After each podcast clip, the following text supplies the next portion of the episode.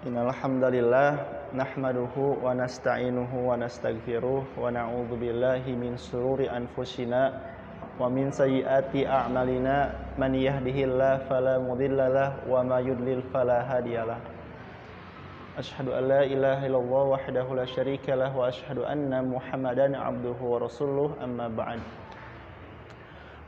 Teman-temanku sekalian, Alhamdulillah kita bisa bertemu kembali setelah sekian lama dalam rangka kita tidak membahas tentang siroh ya. Tentang apa? Tentang siroh nabawiyah dan alhamdulillah sekarang telah digelar kembali untuk perdana kalinya saya pribadi memutuskan untuk membuka kelas siroh yang sederhana ini ya. Semoga dengan kesederhanaan kelas siroh ini ada manfaat yang bisa kalian ambil ada hikmah yang bisa kalian ambil juga dan semoga bisa jadi amal jariah ke saya nanti dan saya boleh uh, sedikit berbi sedikit uh, berbicara ya sebelum ke pembahasan. Bahwasanya untuk kelas siroh ini saya niatkan pas awalnya itu ketika bulan November untuk mengadakan kelas siroh ini kalau nggak salah ya. Qadarullah ketika itu kan mau ujian ya. Dan Alhamdulillah sekarang baru terrealisasi yang namanya kelas siroh. Jadi apa itu kelas siroh? Kelas siroh yang saya buat di grup WA itu tiada lain tiada bukan adalah kita di sini akan membahas akan berbincang-bincang seputar pembahasan tentang siroh tentang biografi ya. Siroh itu artinya biografi biografi. Jadi kalau dikatakan siroh nabawi ya berarti biografi ke nabi ya, yaitu Nabi Muhammad Sallallahu Alaihi Wasallam. Teman-temanku sekalian yang saya cintai dan juga yang saya eh, haturkan nuhun ya yang telah hadir sekarang ini kalianlah orang-orang yang terpilih yang bisa ikut sertakan diri untuk bisa mendengarkan salah satu biografi mulia dari Nabi Shallallahu Alaihi Wasallam. Tapi sebelum saya membahas ke inti ya ke sirohnya, ada kalanya yang akan saya bawa di sini adalah tentang keadaan suatu wilayah, yaitu wilayah yang mana turunnya nabi yang terakhir, turunnya wahyu yang terakhir, sekaligus sebagai suatu ketetapan yang Allah Subhanahu wa taala tetapkan bahwasanya Nabi Muhammad SAW yang datang dari bangsa Arab ditakdirkan menjadi nabi yang terakhir. Nah, jadi tidak lengkap rasanya ya kita membahas siro tentang Nabi kalau tidak membahas dulu tentang kondisi geografi yang mana turunnya Nabi yang terakhir. Siapa? Nabi Muhammad Sallallahu Alaihi Wasallam. Baik teman-temanku, kita akan mulai. Ini saya udah meringkas seringkas-ringkasnya. Ya, semoga nanti oleh kalian bisa dipahami secara betul-betul ya. Ini untuk orang yang suka pelajaran IPS pasti akan langsung nempel ya. Karena saya tidak akan jauh dari pembahasan IPS. Namun bukan IPS, tapi tentang keadaan bangsa Arab. Ya. Kita mulai dari kata bangsa hanya bangsa. Tuh.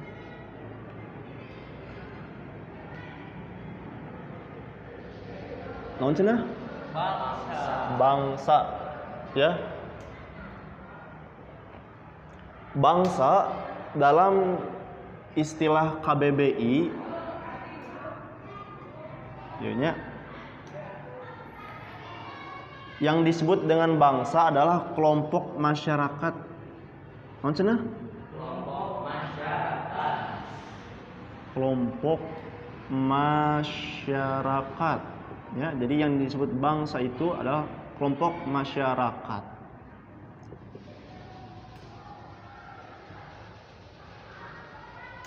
Nah, adik kalian di dia berkelompok tidak? Berkelompok? Tapi belum tentu kalian berkelompok di sini ngariung di dia teh belum tentu disebut belum pastinya belum pasti disebut bangsa belum. Ya, lihat ke depan karena salah satu opsi ketika suatu definisi bangsa ialah kelompok masyarakat yang bersamaan ya, yang bersamaan yang yang bersamaan asal keturunan.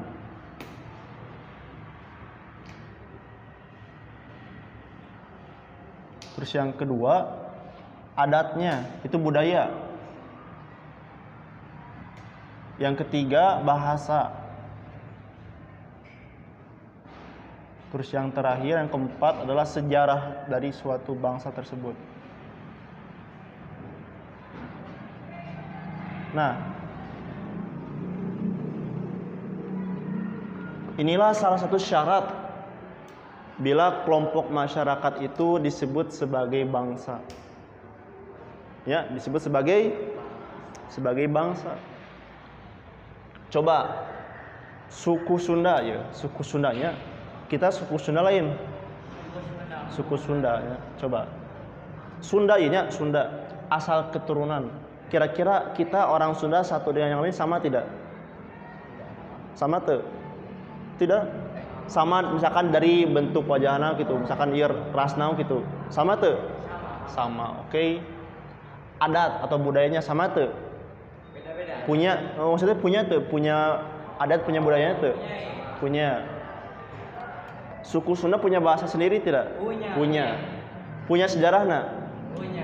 Punya sejarah. Nah, hampir-hampir yang dikatakan suku Sunda itu bisa dikatakan sebagai bangsa.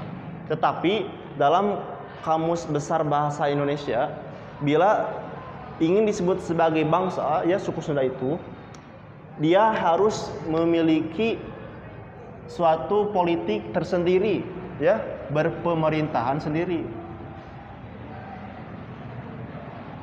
berpemerintahan sendiri. Walaupun kita suku Sunda ini mempunyai asal keturunan, mempunyai budaya, mempunyai adat, cing coba sebutkan budaya Sunda naon salah satu di antaranya. Hah? Tari Jaipong bisa. Apalagi? eh, Danis naon? Wayang. Wayang iya. Wayang naon? Wayang boleh. Ah wayang boleh. Naon Danis sok bro ku bisa nyebut batur bisa nyebut ya.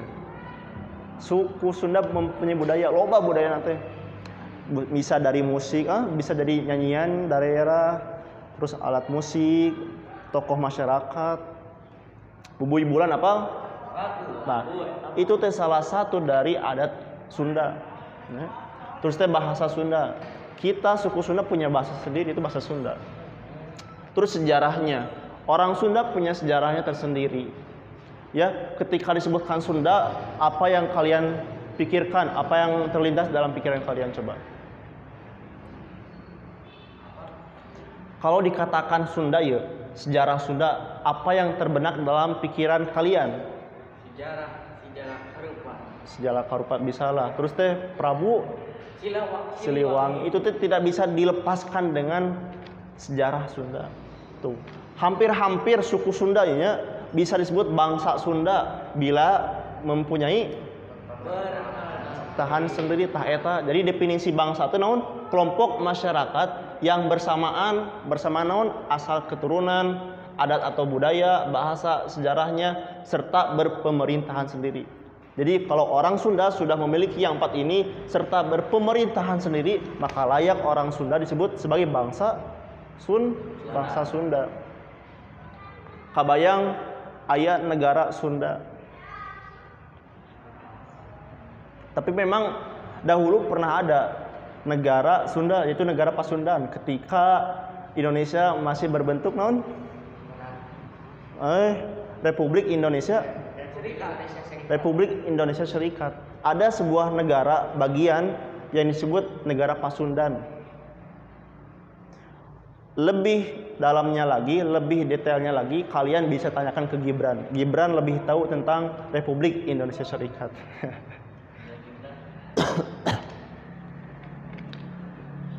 cing ya. Lalaunan heula ya karek bangsa ya. Tacan Arabna ya. Karek menjelaskan definisi bangsa ya.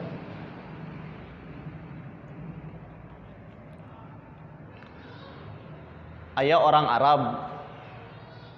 Ya ayah orang Arab pindah ke Bandung. Setelah sekian lama di Bandung lima tahun dia bisa berbahasa Sunda. Nah kira-kira orang Arab anu pindah ke Bandung iya apakah bisa dikatakan sebagai bagian masyarakat e, bangsa apa suku Sunda? Bisa tidak? Bisa tidak? Sekali deh sekali deh. Orang Arab ya orang Arab. Orang Arab. Pindah ke Bandung. Lima tahun kemudian teh dia udah pasti berbahasa Sunda tapi orang Arab iya layak tidak disebut suku Sunda tidaknya walaupun orang Arab ini dia tinggal di suku Sunda ya di suku Sunda dia hanya bisa menguasai bahasa Sundanya saja tetapi dia bukan bagian dari asal keturunan Sunda, bukan bagian dari budaya Sunda, bukan bagian dari sejarah Sunda. Dia cuma bisa menguasai bahasa Sunda. Jadi yang demikian tidak bisa dikatakan bahwa orang Arab itu bagian dari suku Sunda. Walaupun dia bisa berbahasa Sunda dengan fasih. Begitu juga kalian orang Sunda pindah ke Arab. Kalian kerja di situ 10 tahun, 20 tahun bisa bahasa Arab, kalian tidak eh, belum dikatakan atau tidak bisa dikatakan sebagai bagian dari bangsa Arab. Kalian hanya memenuhi satu syarat yaitu bahasanya aja. Jadi bisa menguasai bahasa Arab. Tapi kalian sangat tidak mungkin merupakan bagian dari asal keturunan bangsa Arab, budaya bangsa Arab atau sejarah bangsa Arab. Seperti itu. Jadi sudah jelas? Faham tidak tentang bangsa ini? Paham? Cing kumaha cenah bangsa teh? Kumaha bangsa teh teh? Definisi bangsa naon? kelompok masyarakat yang bersama Kelompok terus teruskan. dan memiliki berpemerintahan sendiri. Hmm. Jadi yang dimaksud dengan bangsa teh kelompok masyarakat yang bersamaan. Bersamaan naona, bersamaan asal keturunan, bersamaan adat, bersamaan bahasa, sejarahnya serta berpemerintahan sendiri. Jadi percuma misalkan bangsa apa eh, bangsa Arab dia dikuasai ku Inggris. Dia tidak layak disebut sebagai bangsa. Walaupun bangsa Arab dahulunya dalam misalkan di tahun eh, di tahun di abad ke-17 ya contohnya Mesir dikuasai ku Prancis Napoleon pernah pergi ke Prancis nah bangsa Mesir ini kala itu dalam eh, pemerintahan Prancis dalam kekuasaan Prancis Nah, tidak dikatakan bangsa walaupun sudah memenuhi kriteria ini karena tidak berpemerintahan sendiri itu yang disebut dengan bangsa. Nah, ayeuna kita bahas Arab ya, Arab. Ya karek bangsanya. Karek bangsa terus enak pembahasan Arab, tacan Bani Umayyah, Bani Abbasiyah, Usmania, Acan, tentang Syiah, Khorid, kayak itu mah masih jauh kayaknya. Tah. Bangsa, enak bahas Arab ya nya, Arab.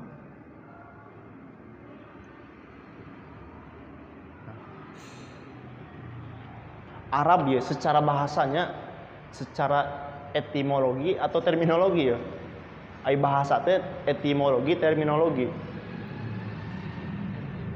etimologi secara bahasa ya. Iya arti Arab secara bahasa tehnya ya tak padang pasir.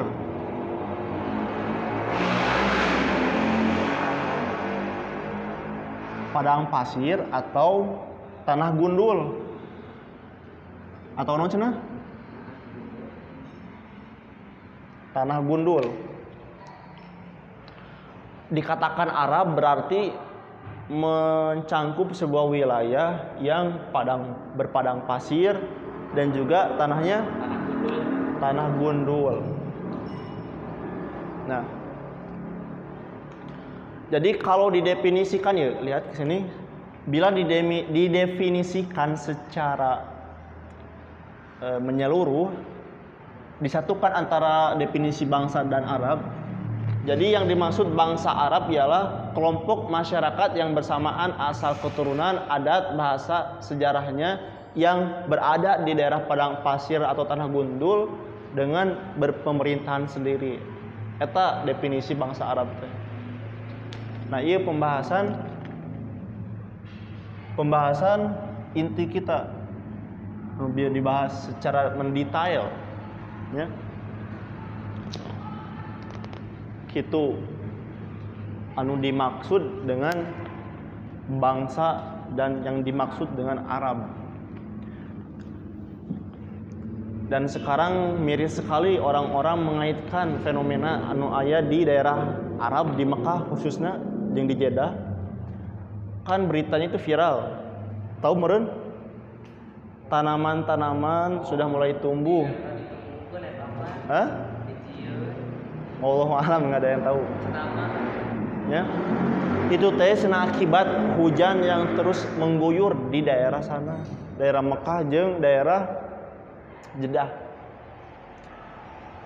Tapi memang ayat sabda Nabi Shallallahu Alaihi Wasallam yang mengatakan bahwasannya tidak akan terjadi kiamat bila daerah bangsa Arab itu daerah Arab kembali hijau lagi gitu.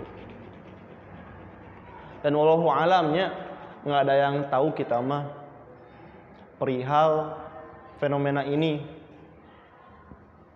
Jangan sedikit-sedikit atau jangan berani-berani mengaitkan dengan mutlak dengan penuh kepercayaan.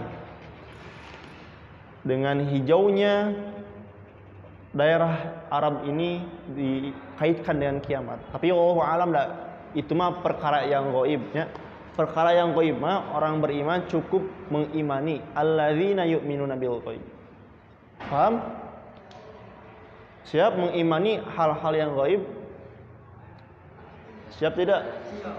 Siap. Memang harus kalian mengimani hal-hal yang gaib. Begitu. Nah itu pembahasan tentang bangsa Arab. Ada yang ditanyakan? Ini karek bangsa Arab tuh belum jazirah Arab. Belum fakta-fakta yang ada tentang jazirah Arab belum tentang pembagian suku-suku bangsa Arab. Ada suku Arab Ba'idah, Aribah, Musta'aribah. Dan nanti pembahasannya itu akan mengacu kepada pembahasan eh, Ibrahim ya Nabi Ibrahim. Dia teh nanti mempunyai anak namanya Ismail selain Ishaknya. Nah Ismail itu boga anak teh 12 ayah Nabat, Qoidar, Abbail, Mibsyam, Misma, Duma dan seterusnya. 12 anak Ismail Nah itu nanti untuk pembahasan di ke depannya. Eh, boleh ada yang bertanya? Silakan Gibran. Awal dari bangsa Arab gimana? Awal dari bangsa Arab. nah, pembahasan mengenai Gibran awal dari bangsa Arab nanti akan dibahas di pembahasan iya ayat Arab Ba'idah, Aribah, Musta'aribah. Berarti ke di bahasan-bahasan selanjutnya.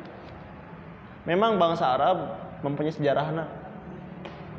Tidak bisa dipungkiri seluruh bangsa yang ada di dunia ini mempunyai sejarahnya. Termasuk kita suku Sundanya. Suku Sunda punya sejarahnya. Bukan hanya bangsa-bangsa yang lain gitu. Ada lagi? Danis silahkan Ihwanu Apakah Arab memiliki kelompok masyarakat yang bersamaan? Eh, asal keturunan, budaya, bahasa sejarahnya atau berpe- berpemerintahan sendiri? tentu saja. Kenapa Arab saya katakan di sini dalam pembahasan ini disebut bangsa? Arab dia memiliki asal keturunan.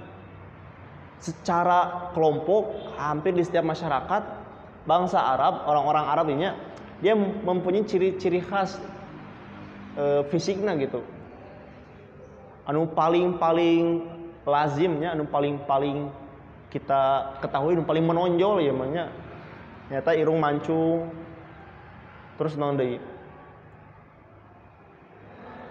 Ciri-ciri fisik orang Arab naon sok berjenggot tuh.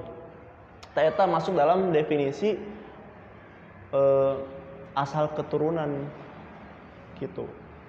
Terus bangsa Arab, kenapa saya katakan bangsa? Karena orang Arab mempunyai adat istiadatnya. Ya. Salah satu budaya Arab yaitu mereka suka membuat syair, ya, membuat syair. Terus teh bahasa bangsa Arab punya bahasa kalian tahu lah. Terus itu sejarahnya orang Arab punya sejarah. Jadi saya katakan di sini bahwa orang Arab adalah bagian dari bangsa karena mereka sudah memenuhi empat unsur tadi. Sekaligus berpemerintahan sendiri. Contohnya di Mekah ada salah satu eh, politik yang dikuasai oleh Quraisy. Ya, oleh Quraisy. Orang Romawi, orang Persia tewanian ke Mekah.